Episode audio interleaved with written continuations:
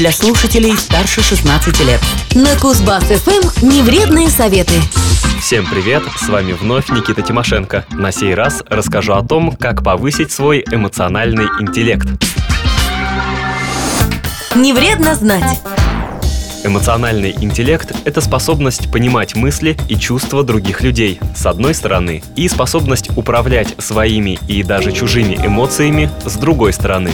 Вы наверняка замечали, человек может быть семи пядей во лбу, но настолько оторванным от мира и социума, настолько непонятным и непонимающим, настолько несоответствующим обстоятельствам, что словно не от мира сего. Ученые заключили следующее. Невезение и неуспех, проблемы в отношениях, на работе, в общении с людьми – все это из-за низкого уровня эмоционального интеллекта. Он, если говорить по-простому, это и смекалка, и интуиция, и креативность, и мудрость одновременно. Короче, как ни посмотри, навык необходимый. К счастью, развиваемый, если, конечно, развивать. Полезно попробовать.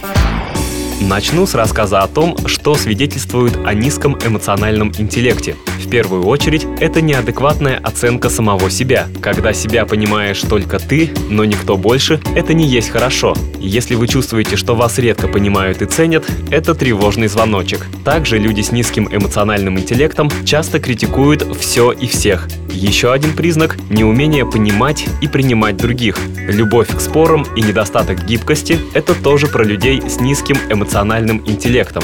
Также такие люди чаще всего обвиняют в своих ошибках кого угодно, кроме себя. Просто-напросто они хуже понимают себя и происходящее вокруг, хуже контролируют это и в итоге думают, что все в мире происходит как бы вопреки им и помимо их участия. Отмечу также, что люди с низким эмоциональным интеллектом чаще всего пытаются скрывать свои истинные эмоции, потому что не всегда успешно справляются с ними. Таким людям тяжелее даются любые контакты и отношения, поскольку они не гибкие, раздражительные и чужды состраданию и пониманию близких.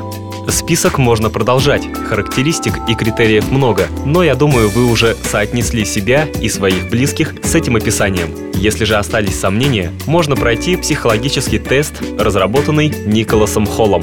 А теперь самое интересное. Как же развить эмоциональный интеллект? Оказывается, не так уж и сложно. Психологи советуют изучать себя. В течение недели, лучше месяца, записывайте самые знаковые события в своей жизни и ваши реакции на них. Пишите скрупулезно и обо всем в каком настроении проснулись, что чувствуете за завтраком, по пути на работу, на работе и в любой ситуации от, непри... от приятной до конфликтной. Так вы обнаружите, когда и почему ведете себя неадекватно. Параллельно научитесь определять, как ваш организм реагирует на разные эмоции – любовь, печаль, обиду, стресс и так далее. Что вы чувствуете и каково послевкусие этих чувств. Невредные советы. Со временем попробуйте найти связь между вашими эмоциями и поведением. Например, негатив с работы вы можете приносить домой и портить жизнь и себе, и близким. Проанализируйте все взаимосвязи и определите, что бы вы хотели изменить. Потом найдите источник положительных эмоций, желательно всегда доступный и неиссякаемый, чтобы в любой ситуации от него можно было заряжаться. В общении с людьми старайтесь быть сдержаннее, но при этом открытие. Опасаясь чего-то или кого-то, вы не обезопасите себя, а создадите лишний стресс. Чтобы научиться принимать чужую точку зрения, смотрите, например, телевизионные дебаты и поочередно вставайте на сторону всех оппонентов. И вообще, чаще ставьте себя на место другого. Представьте, что это увлекательная и познавательная игра, а не утомительная тренировка. Пытайтесь угадать, что чувствует сейчас ваш коллега или сосед в общественном транспорте. Определите, как вы действуете на окружающих, радуете или скорее раздражаете, нервируете или успокаиваете. Не справляетесь сами, спросите, но не обижайтесь на правду. Все всегда можно исправить. Главное – хотеть и стараться. Невредные советы.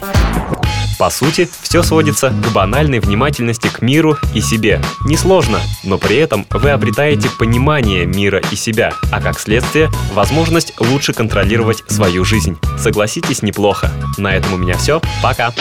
Невредные советы на Кузбасс ФМ. Коротко о том, что не вредно знать и полезно попробовать.